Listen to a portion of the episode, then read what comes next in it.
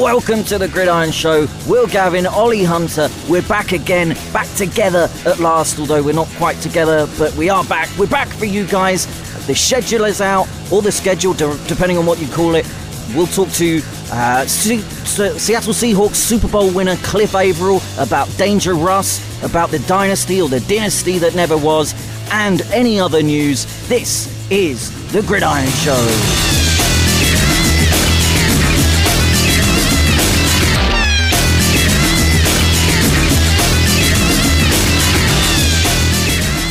Welcome to the Gridiron Show. Will Gavin, Ollie Hunter. Uh, hey, Willie, you're back. Hey, big dog, how's it going? Yeah, all right. Take two was way better than take one, but that's not well, I much. did.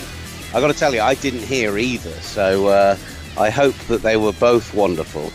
Uh, yeah, right. This, Okay. ha- this, ha- this happened last time though. I didn't hear it. I was like, "Are you sure it recorded?" And then later we found out it did, so it's fine. It's fine, and it recorded. How was New York, buddy?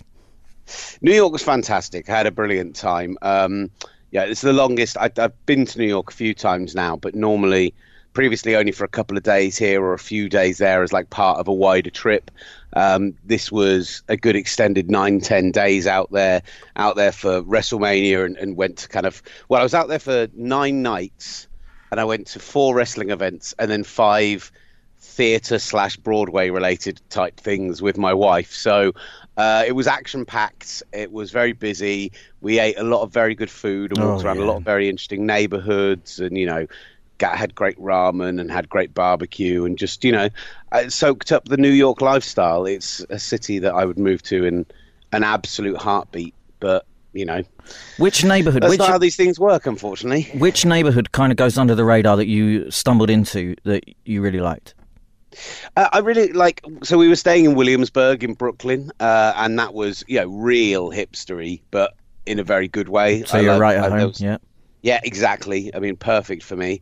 Um, and Brooklyn in general, you know, there was a lot of really nice areas uh, in Brooklyn. It's quite underrated. I think of the boroughs, it's it would be the place that I would most want to to live. But you know, in terms of Manhattan itself, if you get downtown and you get into like the the East Village and Soho and around there, a lot of people complain that it's kind of you know, oh, it, you know, it's been gentrified or it's lost its New York soul or whatever. But there's still a lot of original businesses there, loads of cool little bars and restaurants, and you know, it's just the sort of place where you can you can kind of only walk a, a five to ten block span in a in a you know f- three four hour period and just keep stopping in places and just you know uh, uh, chatting to locals. And uh, I mean for the wrestling podcast I do we recorded a podcast in a bar and ended up getting chatting to the staff there on the show just because they were like so friendly and uh, you know loads of little New York stories to tell and stuff. So yeah I, I mean we I also got to get out to MetLife obviously it was MetLife for for the graps rather than for American football but we um we went a couple of days ahead of the event and got to go meet up with the CEO of MetLife Stadium and, and doing a bit of a piece with him and about what it takes to put on a big event like that and uh, it's a really really impressive facility especially Yeah. considering that you know these a 10 year old stadium is old now for the NFL when you think about what's going on in LA and Vegas and San Francisco and Minnesota and Atlanta And North London. you know, uh, and North London, of course, yeah. So when you consider all of those things, um, it's a, it, it's a really really cool facility, and they, they kind of approach things in the right way, and it's very much fan fo- experienced focus. Um, so yeah, I, I, I'm a big big fan.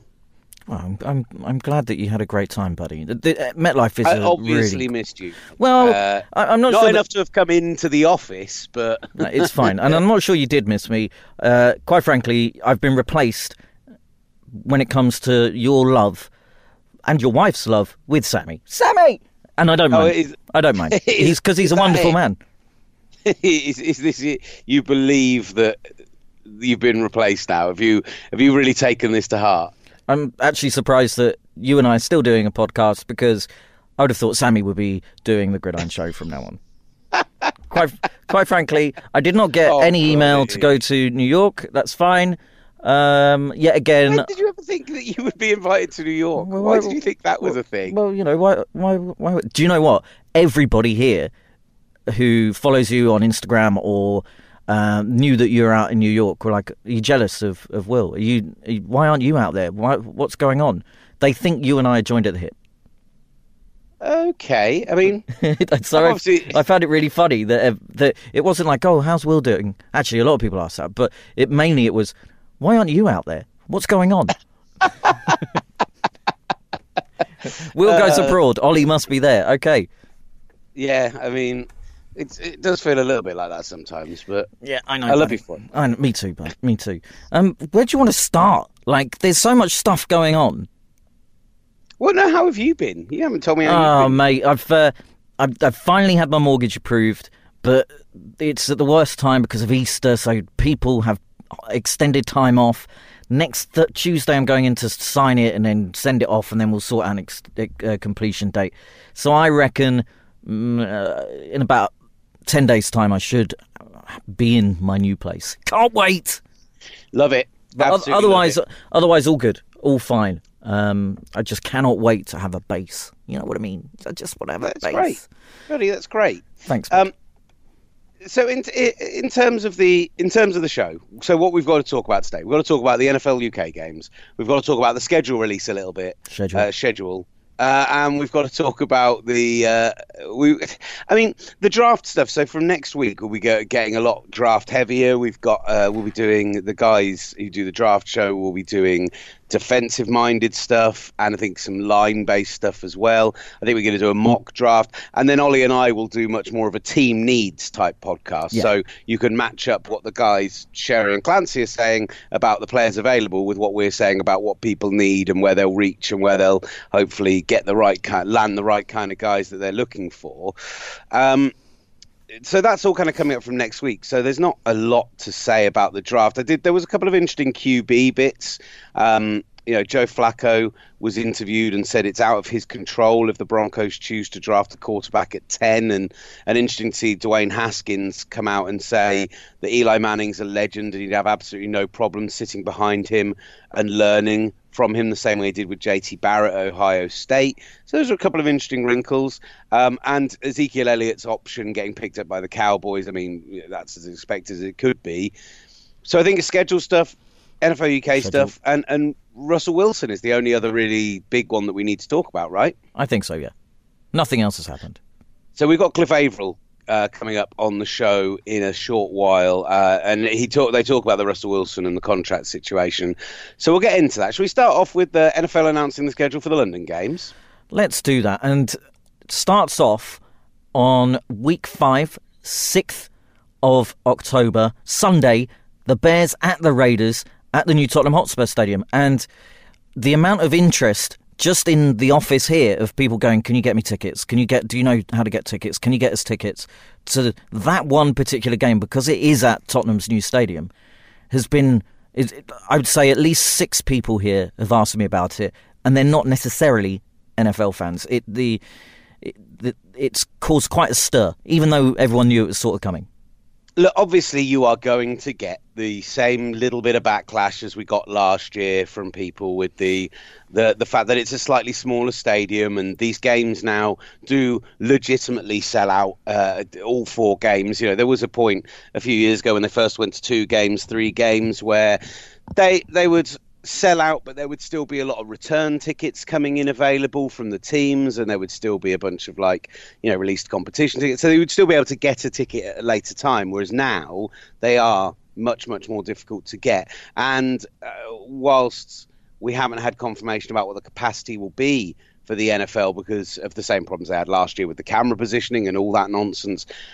I, I, think this is only a massive positive. I know we've discussed it quite a few times, but I love the new Tottenham Stadium being an NFL venue. I can't wait to go there for the first game. I think it's exactly the right choice of first game. I don't know if they had the choice, but I can remember when they te- said what the games were going to be. We went, well, Texans Jags is definitely going to be at Wembley because the Jags will only play at Wembley. So the obvious choice to me to open up the Tottenham Stadium is Bears Raiders two classic franchises on the 100 year anniversary of the NFL, two well supported teams here in the UK. It'll get a real buzz. It's got the storylines to draw in interest from the wider NFL of being the Khalil Mack revenge game. I, everything about it, I think, is really positive. I cannot wait for it. I really can't. I'm kind of torn who I want to win as well because you know I, I'm not a big Gruden guy, uh, massive understatement, but also I don't like the Bears. However, Khalil Mack is so watchable, and he was so watchable last season. Just it's it's great to think, and of course he's played in out in the UK before when he was a Raider. Um, it's great to think that those two storied franchises are going to open up the international series. After that, the week after, the 13th of October, week six, the Panthers at the Bucs. And I love this. The Panthers haven't been to the UK before. The Bucs obviously have, but the Bucs now have um, uh, our favourite man, Bruce Arians, as their head coach. So there's an awful lot to like about this matchup at the stadium as well. And it's sounding like Jameis Winston, while he might not be ready for training camps, should be back this season. Um, the surgery going well, the the the fact is, is that I'm not the biggest Jameis Winston guy, but what he is is a bold quarterback who keeps his eyes downfield and likes to sling it. And you've got a, a quarterback guru who loves to play in that style. In theory, it's a match made in heaven or hell, depending on how many turnovers you like and don't like. But I think it will be entertaining either way. I think the Bucs will be the most interesting they've been for years this season. Um, so, and uh, yeah, I, there's a lot to enjoy about that one. I'm I'm considering. So I, I'm planning to maybe be going out for the opening games this year uh, with Sherry. Um, there's still we're still up in the air over uh, the NFL rights for radio. So whether Talksport will have the rights or not, we won't know for a short while. But I need to talk to you we, about that off air. Yeah. By the way. Just, okay. That reminded me. I made, I made a mental note. Yeah. Um, so you know, if if that is happening, we will. I will go from the Bears Packers game up to um, New England for Steelers Patriots, and we'll do the game from in stadium. But if I'm not doing that, I'm tempted to head down to Tampa and go to the Bucs 49ers season opener because actually I think it's going to be a really entertaining game of football. Um, yeah, any chance to see the 49ers, of course. It's a stadium I've not been to before, but outside of that, I just think it'll be really, really good fun with those teams involved. So again, I'm with you. I like that game, and again, I like. I, I, I just want to make one note.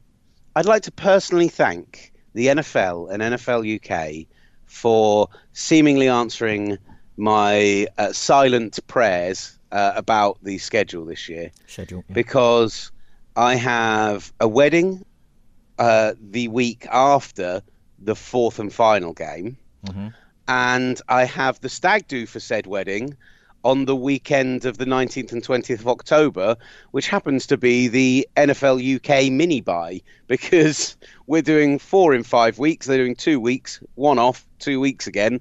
And so the stag do, I'm not going to have to come home early from, and the wedding, I'm not going to have to worry about there being an NFL game. So cheers, guys. I know that I probably didn't come into consideration, but I couldn't have been happier when the schedule came out the old I probably didn't come into consideration. It, there's a tiny, I reckon there's at least 1% of you that thinks, I did come into consideration there. it's classic triple B, classic triple B there. I didn't come into consideration, but I hope I did. um, yeah, you mentioned uh, the mini bye. There is a mini bye, but then 27th, 27th of October at Wembley Stadium, Bengals and Rams. And then after that, 3rd of November, Houston Texans at the Jacksonville Jaguars. Lots to like here. Rams went yeah. to the Super Bowl. I mean, Bengals, we don't know what they're going to be with their new head coach yet. They, they might be a, a, a disaster class. They might surprise us. They, you know, there's still some talent on that roster, so they are probably one of the biggest question marks going into the new season. And Texans Jags, I mean, uh, if the Foles, if Foles reuniting with his former OC kind of all comes together and works, then great. And I, I, like Houston again this year with that kind of Hopkins, um, with the the Clowney Watt pairing on the other side of the ball, with you know a quarterback we really like in Watson. So there's lots of talent there. These are good games. Have you seen uh, JJ Watt saying uh, something to the effect of "Get ready, Nando's" or or something like that? um, why do Americans love Nando's? It, it doesn't make any sense to me. Maybe oh, it, I have no idea. Is it because Americans like crap food? Is that it? Uh, it might. I mean, it might well be, but actually, you know, our experiences recently in America is that the food's been really good. Exactly. So uh, why do they like Nando's so much? It's just rubbish. Nando's is no. I, I disagree that Nando's is rubbish. Uh, Nando's is good. Ooh. It's just painfully overpriced. Overpriced, and I don't think the chicken's for, actually that good.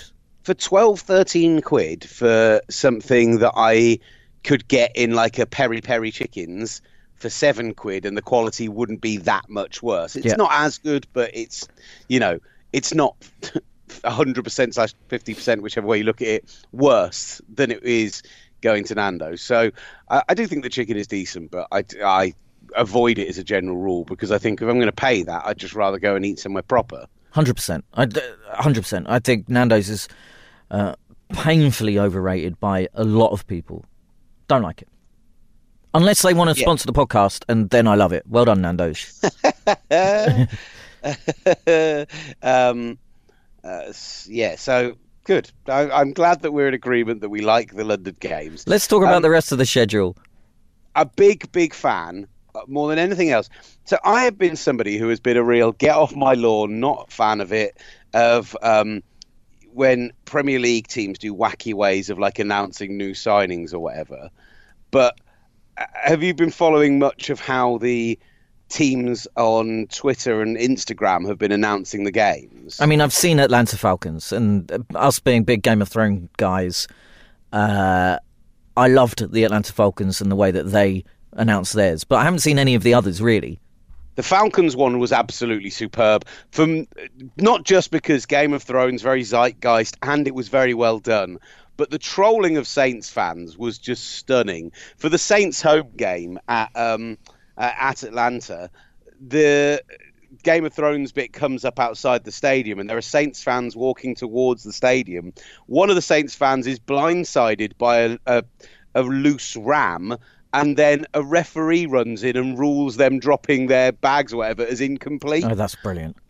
and it's just it, it's the subtlest little well it's not so subtle when all of twitter has spotted it but it, it's very very funny um you know th- some of them have been a bit more a bit naffer than others um a lot of them the a lot of the instagram ones things like uh, it was very funny seeing the difference between both the Eagles and the Titans did the same approach on Instagram, which was have a famous fan of theirs announce one week's games. Uh, weirdly, Eric Dyer was one of the ones on the uh, Eagles one on week eight. So he's like, week eight, the uh, Falcons are coming to town or whatever. Yeah. Um, but seeing who Philly had as their choices, which was like edgy comedians, hip hop stars, sports stars from other sports, and then for the Titans, it was basically almost entirely country music stars.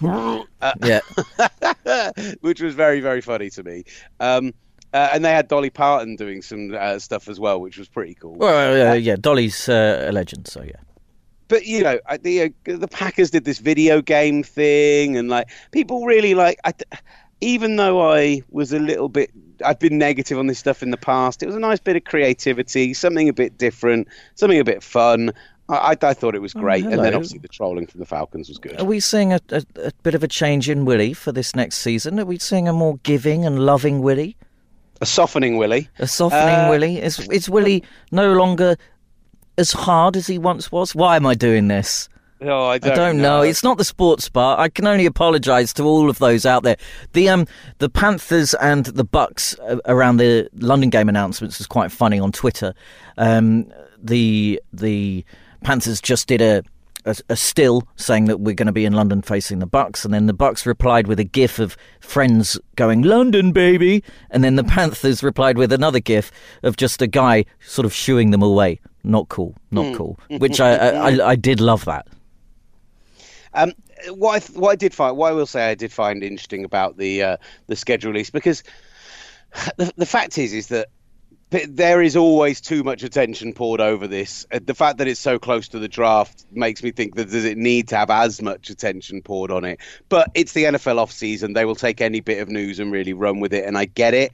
Um, what I did find interesting was the team. What I do, what I always find interesting is the teams who have primetime matchups and how many primetime matchups they have, and sometimes they absolutely screw this. Sometimes they make a complete and utter mess of this. but through no fault of their own. Last year, the 49ers had four or five primetime games because they were like, oh, Shanahan, Garoppolo, re- like you know, exciting stuff, young defense. And then so, there were some bad injuries, and the 49ers ended up being basically irrelevant. And, you know, things like 49ers Giants that we saw being on uh, a Monday night game was farcical. Mm. But it's interesting to see that they've given the Browns four primetime games uh, that's the OBJ effect. That the Jets have had more primetime games than they've had in the last three or four years. You'd say that's the Le'Veon Bell effect.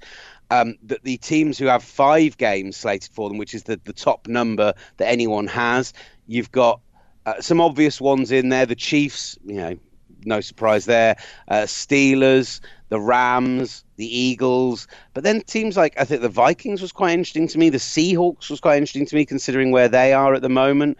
Uh, the Packers, I think there's so much intrigue with them and the new head coach and Aaron Rodgers. Uh, the Bears and Cowboys, you know, teams who uh, look like they're there or they're thereabout talent wise, but can they get over the line? This I, that's the thing I find quite interesting with the primetime stuff. That and the fact that they've made a very specific effort to celebrate the 100th anniversary by having one historic matchup per week, which has some kind of relevance to the history of the league, I also thought was quite cool. Yeah, I mean they've had enough time to plan all of this, so the fact that they finally they've come up with it is is genius. But there's probably been a team of people working around the clock to to figure out what's best and where. Um, some of the, if you look at, uh, I think is Brandon Lee Gowton from um, from Bleeding Green. We've had him on our Talksport show a couple of times. He said, again, the Cowboys have played zero Thursday road games on fewer than seven days rest in this same stretch. The NFL is giving Dallas an unfair advantage by allowing the Cowboys to play at home every year on Thanksgiving. He's that's quote tweeting afterwards. Um, the Eagles have to face three teams: the Jets, Patriots, and Seahawks, coming off their bye week.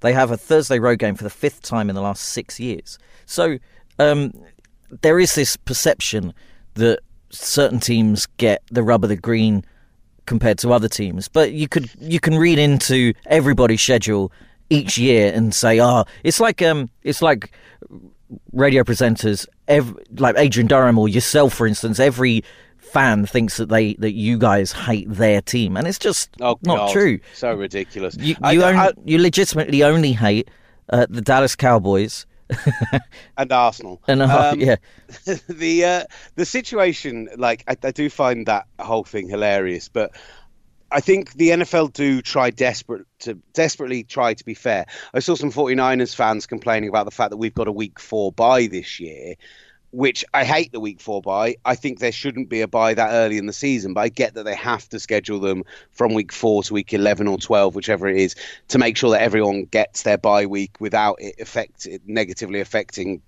TV, scheduling, everything else. But actually, that's the first time the, the 49ers have had an early bye in nearly a decade. Uh, and last couple of years, we've had a very late buy, which hasn't worked out for us because of injuries, but you prefer a, a, mid to late bye rather than an early bye. So mm. I think they have taken those things into consideration. And also, I think it's only two teams have the week four bye this year. I think it's us and the Jets, I want to say off the top of my head. Obviously, could check that, but I'm just going to try and guess it. But with both teams, they've also been scheduled for a Thursday night game where their game the following week is, say, like a Monday night game. So they've been given like a, a long week between their Thursday and another game. So they get like a mini bye later in the season. So they've tried desperately to be as fair as possible. And the fact is, is uh, the Thursday home and away thing could potentially be a legitimate problem. But most of the time, the biggest complaints people have is about how tough their schedule is. Well, the toughness of your schedule is determined by which division you're in, which isn't going to change. Is determined by where you finished in your division, which is a sign of success. So all that stuff is nonsense. It's the same every year. You can tell. I can tell you who, you know, twelve of your fifteen opponent, twelve of your thirteen, I think, of your sixteen opponents are going to be forever, in perpetuity, until they change the division setup. So get over it. The schedule is what it is. You've got to play to it, and you've got plenty of time to plan for it. Yeah, absolutely. I cannot agree with you anymore. Should we talk some Russell Wilson? I mean, yeah, it was obvious that the guy was going to sign. I mean, there were Seahawks fans petrified that he wasn't, and there was this whole will he, won't he? He was always going to sign. It was just a matter of how much, and it was always going to be more than Aaron Rodgers because that's just the way it works. So a four-year, hundred and forty million dollar deal with hundred and seven million guaranteed. I think it was 60, 70 something odd uh, fully guaranteed at the top, which uh, surpassed uh, Rodgers' deal of last year. That's the the real number to me. Is is what the fully guaranteed money is. Look, the fact is, is that you know, Russell Wilson is a top five to ten quarterback in the NFL, depending on how you feel about his style of play and how it would fit into what you would want from a quarterback. But he wins you games that your team shouldn't necessarily be winning, and that's a huge factor. But equally, we've seen more and more outside of those consistently successful teams like the Patriots, who, you know, we keep asking why more people don't copy the their, the way that they do things.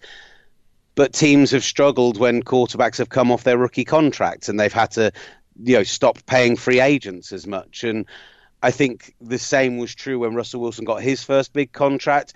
They had to let a lot of those defensive linemen go, like Cliff Avril, who we're going to be hearing from in a moment.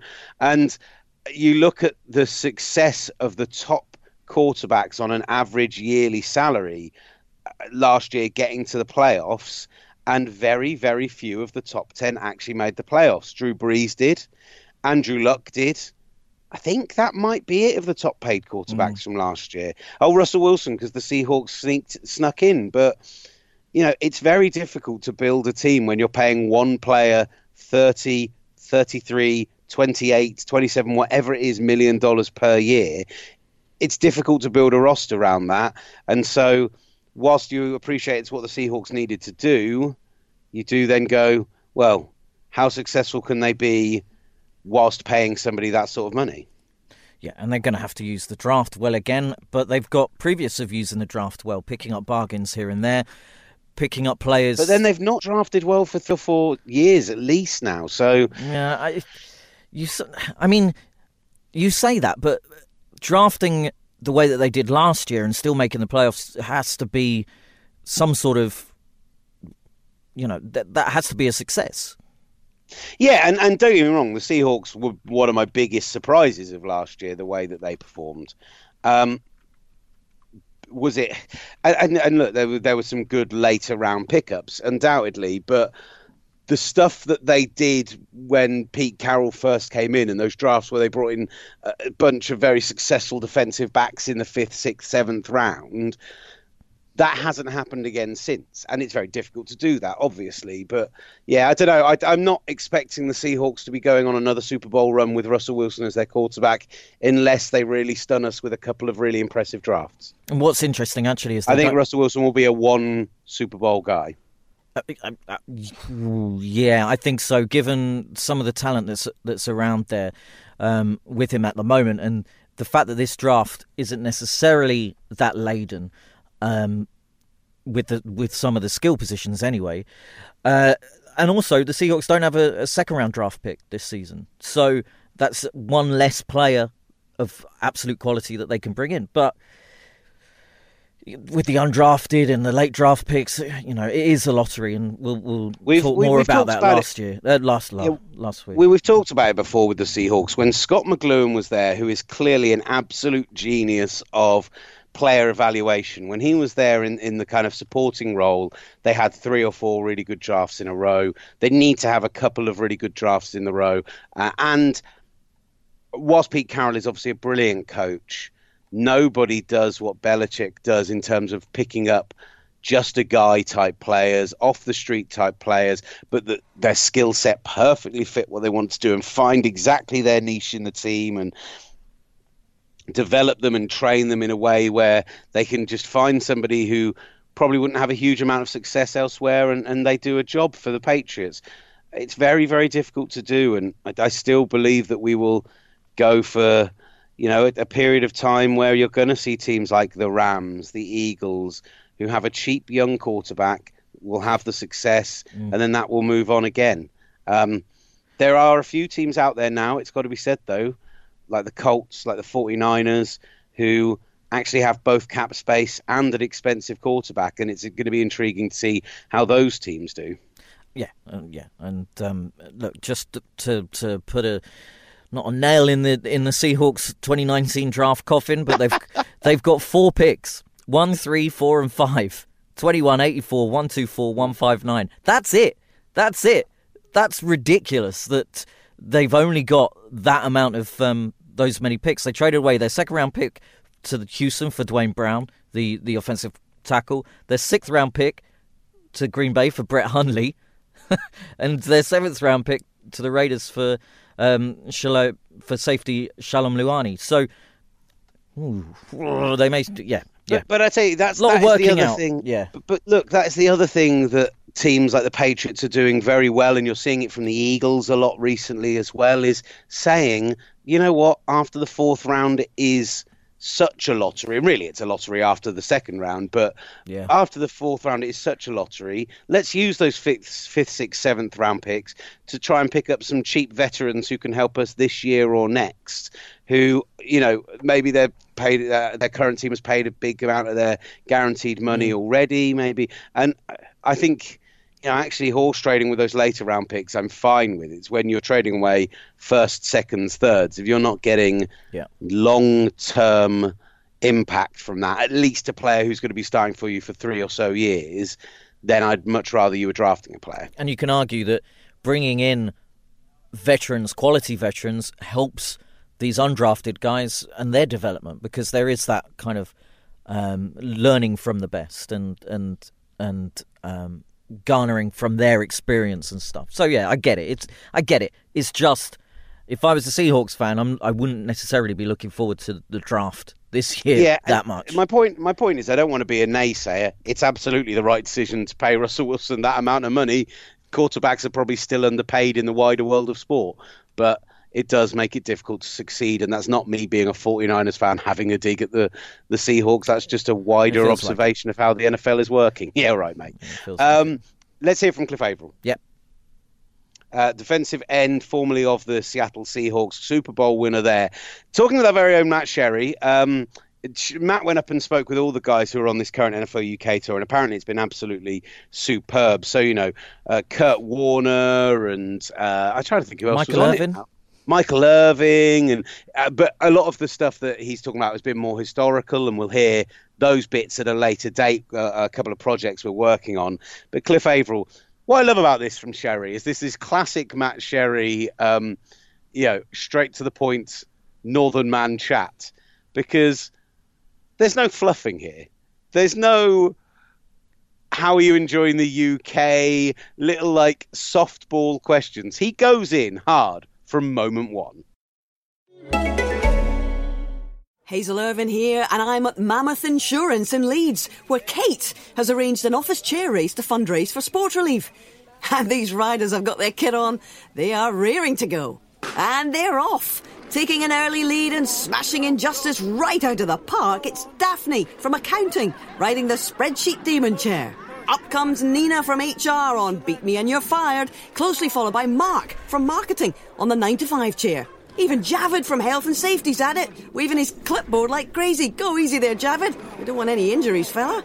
And from nowhere, it's Jenny on El Chero Loco, rolling right over poverty to cross the line first. And the crowd goes loco. Unbelievable. You can help change the world too. Just get your exclusive Sport Relief merchandise at your nearest Sainsbury's. Sport Relief. It's game on. This message was brought to you by ACAST. Cliff, I want to talk a little bit about the the dynasty that never was in Seattle. Um, Coming out swinging. yeah, no, but it just it does fascinate me because the first Super Bowl I ever covered was was the one against the Broncos, and Okay. and I f- feel like the feeling inside the the press room after that game was this is a team that is gonna win three or four. And why why didn't it happen? Um, I I think a lot of things happened with that whole situation. You know, uh, from uh, guys getting a little older. Um, I think you know the second Super Bowl kind of played a role a little bit as well. But um, overall, though, you know, I think the the run was amazing as far as for what we were able to do collectively as a defense, collectively as a team. You know, because that that type of stuff doesn't happen in NFL too often. Have you ever been in an environment like the one that Pete Carroll creates in terms of you know the competition days in, uh, during the week in practice. He he seems to just create this this crazy environment for guys. Yeah, no, no. I've never, ever, since uh, playing ball, you know, in, in high school on up, I've never been around a coach that, that had that approach to the game. But not only was it uh, the competitive, it's, it's kind of like a psychological uh, thing, too, because it, it's not only that it's a competitive environment, but it's also fun. Like typically when you think of competition, you think of, oh my gosh, it's you know, it's it's nonstop work and it's hard and it's like it's fun in the midst of it as well, you know, and it's competing at everything, you know, competing to who can get to meetings first, competing who who can, you know, shoot hoops in 30 seconds the most. So he always keeps you in a, a competitive mode, and but it's also fun at the same time. So I thought that was pretty cool of Coach Carroll. I was writing a bit recently about the steel curtain defence, and people remember the defensive line and kind of forget the amazing linebackers, the, the great cornerbacks. It's a little bit similar with the Legion of Boom, isn't it? the opposite. You know, people forget Michael Bennett, Cliff Avril. Um, Bobby Wagner, KJ Wright, you know, that was what was it like to be on a defense that good at all three levels? Because particularly in the in the free agency era NFL, it's rare that we're going to get units like that. Uh, it's going to be very difficult for them to be able to replicate something like that. But, um, you know, to be a part of a defense like that where so much talent, it was so fun. But the talent is what allowed us to thrive, too, because if Richard Sherman's playing well, it forced me to play well. If Michael Bennett's playing well, it forced uh, uh, Bobby Wagner to play well, you know, and nobody wanted to be the weakest link. Everybody wanted to, you know, nobody wanted to drag the other person down, you know. So I, I wanted to go out there and ball out because I knew Sherman had my back, because I know Kam had my back. Um, so so what we had was very special, and and it'd be very very hard to replicate in this era of football, like you just said. How difficult was the the goal line call in terms of getting over it in the locker room? Because it, it did feel like that that moment perhaps did change the course of history, not just in that game, but as we've said, potentially down the line as well. You know what? When I was going through it, I didn't think nothing of it. You know, for me, it was like, man, we made it to the Super Bowl. We can get back. You know, Lord willing, guys can stay healthy. Uh, I didn't think about, it, but looking, you know, being removed from it for four years now, uh, and listening to the media a little bit, listening to uh, what some of the guys are saying, I could see that have probably played a big, a, a little bit of a role of why guys kind of um, why we didn't get back again, you know. And I, I, but again, like I said, when I was in the midst of it, I just thought we were going to get back, but you know, injuries and different things like that started happening. Do, do, do you think actually in hindsight it was the right call? Because it, it, there's debate, but New England did have extremely heavy personnel on the field, and realistically, they showed a, a, defense kind of half nickel, half heavy personnel that they'd never never shown before. It felt like with the package that was on the field, actually the run would have perhaps gone for minus one yards anyway. Yeah, but you got beast mode. Um, but that being said, though, honestly, I've never questioned Coach Carroll, uh, even to this day. I never questioned him as far as for his play calling uh, on defense or offense. Because at the end of the day, you know, I, I, for the players on defense, we were fans at the moment, right? We're like, oh, they have to run it. They have to run it oh wait up, we're throwing it. Oh my gosh, you know, so the same reaction, but we never questioned any of the other calls, right? We never questioned any of uh, the calls in the first quarter, or anything like that, or even during the season. So for me, it was just more of a, you know, if he catches that, then nobody even thinks about the run, you know. So it's a catch twenty two. Just on that Super Bowl though, the, it's the best Super Bowl I've ever seen, mm-hmm. and I think it's the best Super Bowl I've ever seen because it's one of the few times I can look at it and say without question the best two teams in the league that year were on the field. And did, does it feel like that? Which one? Both of them, or the one against New England? They're definitely New England because I, I, I, mean, I, I, thought New England were better. Um, yeah, no, no, I, I, I, would agree. I would even say the one we went, we won as well because if you think about it, with the Peyton Manning situation at that time, they had the the most prolific offense ever you know, and we shut that down. And then playing against Brady, so we, we played against arguably the top two best uh, quarterbacks in the last, you know, decade and, and some change. Um, but yeah, no, it was definitely the best two teams out there, and it became a chess game. It became a chess game and seeing who can make what moves, and and not necessarily this play, but you know, think about you know three or four plays later and how you can play it. As a former Seahawk, what did you think of the, the news this week on? Oh. And and and the, and the way it was announced was was that thing went viral, man. Um, you know what? I'm happy for Russ. I'm happy for Russ. I'm happy for Ciara. I'm happy for their family. He deserves it, man. You know, this guy, he, he hasn't missed one start in seven years. He's, you know, five time Pro Bowler, Super Bowl champ. I mean, he has every single accolade that, that all these other quarterbacks that are the top paid don't have, except for Aaron Rodgers, you know, and so he deserves every bit of it. And the big question mark was, hey, you know, what is he going to do without a defense? Because you know, fortunately for him, he had a, a pretty solid defense the first few years of his career, and then last year he goes out there and balls out, gets you ten wins, you know, and and so he knows how to win games. And I have nothing but respect for Russell, and he definitely deserves it. Let me borrow a dollar now, Russ.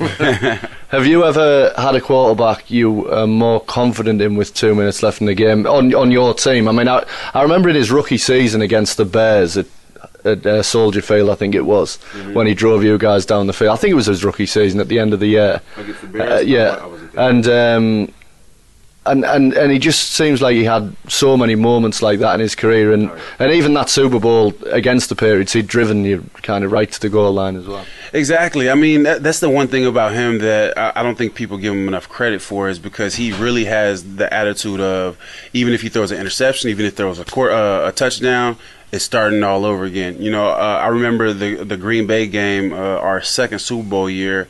I think he, I believe he threw four or five interceptions that game, right?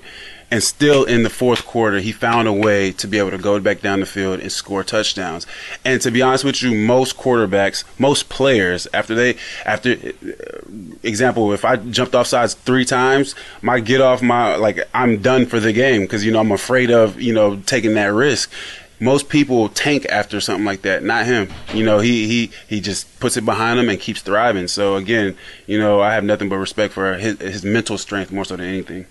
And and as a guy now looking back, do you kind of see the blueprint of what Pete Carroll did with you guys, them trying to follow it? Does it feel like they've almost rebooted? Russ is obviously the constant, but it does feel like they're in that reboot phase and trying to create the same. Well, I wouldn't even say it's a reboot phase, right? Because when he really just started in Seattle, he didn't have a quarterback. He didn't have the, the one of the best linebackers in the league. He had nothing.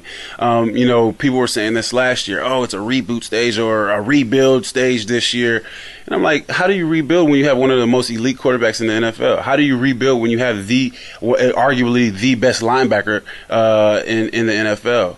both sides. That's the quarterback for both sides of, the, of of your offense and defense. So it wasn't a rebuild year. It was more so just find players that can fit in the scheme, and these other guys will will lead you to to wins. That's perfect. Thanks very much, man. Yes, sir. No problem. Matt Sherry speaking with uh, Cliff Avril, formerly of the Seattle Seahawks. Uh, hey, Willie. uh, I think that's everything we need to talk about today. I Lots think of so. draft stuff coming up, but is there anything else you want to touch on? I don't think so. Um, I mean, did we talk Sound about? Did we talk about Aaron Rodgers, the Aaron Rodgers expose? We didn't really, but maybe we do that at some other time. Well, maybe we get yeah. maybe we get the guy on. That would be good. Yeah, I think that could be something we do in the off season, post draft, and and Let's maybe we look at the situation that they're in after the draft. Fact is, is that we've you know we've had these draft pods and stuff like that that have been taking up the time, but it's been a much more relaxed take on the off season, and I think that's there's no problem with that. Nobody's been massively complaining. Maybe I'd like them to complain more. Maybe I'd like to hear more on Twitter. Where's the latest podcast? I don't. At You Will know, Gav if you want to, though. I don't want to hear it. don't don't at me in it. At Will Gav. At Ollie Hunter, always at Ollie Hunter, All right, or mate. Talk Hunts, as he's going to change it to. Uh, Just following your lead, talk Gav. So, Ollie, any final thoughts? I think I'm going to go and see if Grimble will do us a final Grimble thought. Great. Um, Always appreciated when Grimble gets involved. always. All right. Uh, love you lots, buddy. All right, buddy. Thank you so much for listening. At Gridiron on Twitter and Instagram. Go there and you can find the Cliff Avril videos that go with the interview you'll have heard on this show. Otherwise, thank you so much for listening. This has been the Gridiron Show. All right, mate. Well done. I'll uh, I'll text you about that um that other rights chat. Hazel Irvine here, and I'm at Mammoth Insurance in Leeds, where Kate has arranged an office chair race to fundraise for sport relief. And these riders have got their kit on. They are rearing to go.